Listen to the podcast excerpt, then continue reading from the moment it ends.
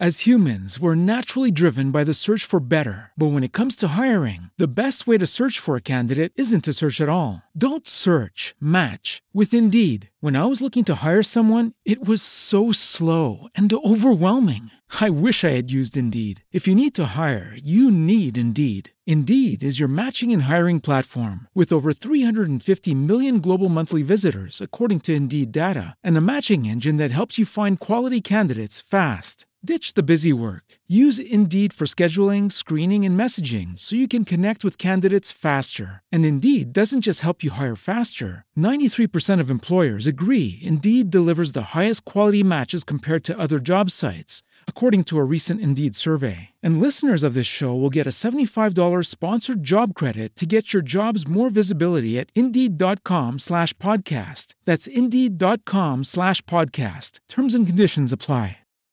As humans, we're naturally driven by the search for better. But when it comes to hiring, the best way to search for a candidate isn't to search at all. Don't search, match with Indeed. When I was looking to hire someone, it was so slow and overwhelming. I wish I had used Indeed. If you need to hire, you need Indeed. Indeed is your matching and hiring platform with over 350 million global monthly visitors, according to Indeed data, and a matching engine that helps you find quality candidates fast. Ditch the busy work. Use Indeed for scheduling, screening, and messaging so you can connect with candidates faster. And Indeed doesn't just help you hire faster. 93% of employers agree Indeed delivers the highest quality matches compared to other job sites, according to a recent Indeed survey. And listeners of this show will get a $75 sponsored job credit to get your jobs more visibility at Indeed.com slash podcast. That's Indeed.com slash podcast. Terms and conditions apply. Io sono Disagian e questo è Disagismi Urbani, un podcast dedicato a street art, writing e tutto quello che gira intorno all'arte urbana. Episodio 36. Cosa significa crossare nel mondo dei graffiti writing? Potrebbe esserti capitato di sentire che una tag o un pezzo è stato crossato, ma nello specifico cosa significa questa cosa?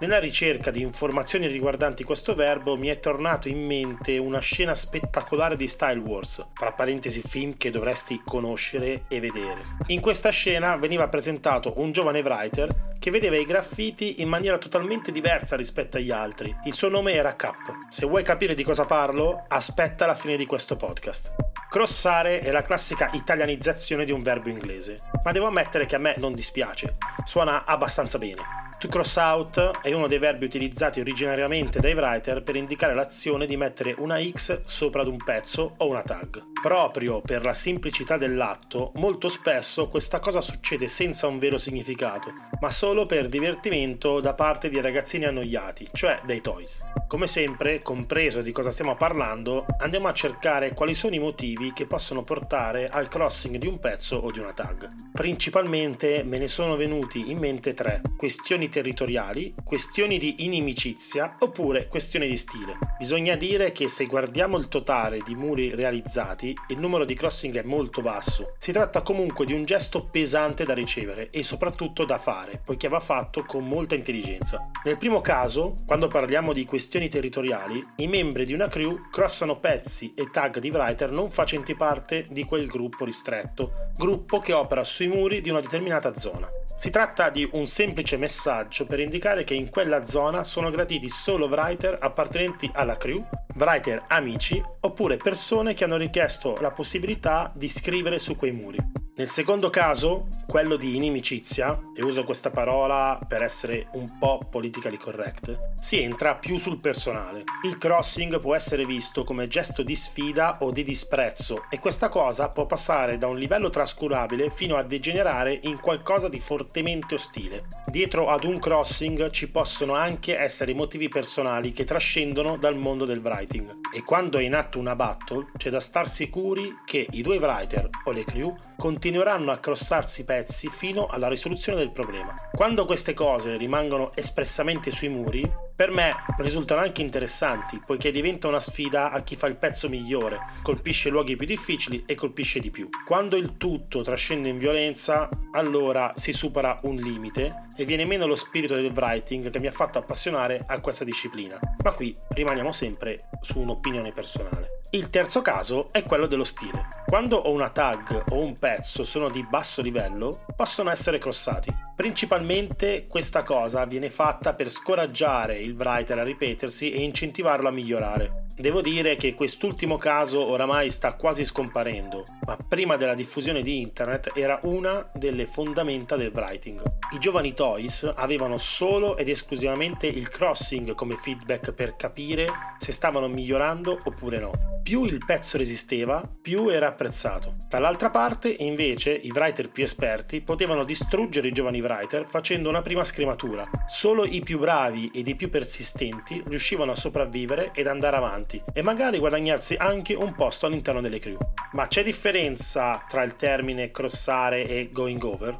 Mi sento di dire subito che non c'è grande differenza. In inglese si utilizza going over tanto quanto crossing over. C'è solo una differenza tecnica e sta proprio nel significato dei due verbi. Going over si traduce come andare sopra ed indica infatti l'atto di scrivere sopra un altro pezzo tag, quindi di sovrascrivere. In questo caso, anziché parlare di semplici croci, going over indica il dipingere sopra un altro pezzo, solitamente un throw up oppure creando un veloce sfondo e dando vita ad un nuovo pezzo. È importante sottolineare in questo caso che non sempre questa dinamica è legata a questioni negative. Coprire una tag con un throw up ed un throw up con un pezzo fa parte del gioco. Coprire con rispetto e seguendo le regole non scritte del writing non genera solitamente problemi. Un altro termine molto vecchio stile utilizzato è to slash, che indica l'azione di tirare una riga sopra il graffito e non una X.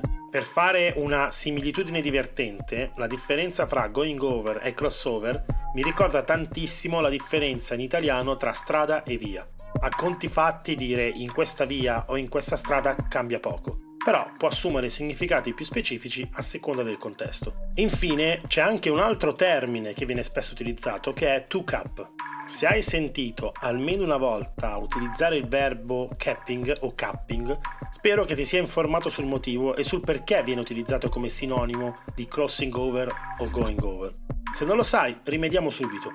Cap MPC o Cap MPC è considerato oggi uno dei writer più importanti per il movimento del graffiti writing e non tanto per la qualità dei suoi pezzi, quanto per la sua capacità e persistenza nel crossare le opere dei writer rivali. La fama di Cap è legata a Style Wars, pellicola in cui racconta il fenomeno del crossing, cosa lo spinge e cosa pensano gli altri writer di lui. Cap negli anni è passato sopra quasi tutta la scena newyorchese. Ha salvato giusto qualche decina di writer, ma non era un cattivo ragazzo. Semplicemente la sua sfida era quella di coprire il più possibile. Questo è il motivo, soprattutto in inglese, per cui capping è negli anni diventata l'attività di crossare ripetutamente più pezzi, indifferentemente dalla qualità o dall'autore. Ti ricordo che puoi trovare questo podcast e gli altri episodi su tutte le piattaforme, ma anche sul mio sito www.disagian.it. Lo ripeto, www.disagian.it. A me farebbe molto piacere confrontarmi sul tema, quindi se hai voglia ti invito a scrivermi su Instagram. Mi trovi indovina un po' come Disagian o Disagian, fai tu, per me è indifferente. Ti ringrazio per avermi ascoltato e ci vediamo in giro. Bella te! As humans, we're naturally driven by the search for better. But when it comes to hiring, the best way to search for a candidate isn't to search at all. Don't search, match with Indeed. When I was looking to hire someone, it was so slow and overwhelming. I wish I had used Indeed. If you need to hire, you need Indeed. Indeed is your matching and hiring platform with over 350 million global monthly visitors, according to Indeed data, and a matching engine that helps you find quality candidates fast. Ditch the busy work. Use Indeed for scheduling, screening, and messaging so you can connect with candidates faster. And Indeed doesn't just help you hire faster. 93% of employers agree Indeed delivers the highest quality matches compared to other job sites, according to a recent Indeed survey. And listeners of this show will get a $75 sponsored job credit to get your jobs more visibility at Indeed.com slash podcast. That's Indeed.com slash podcast. Terms and conditions apply.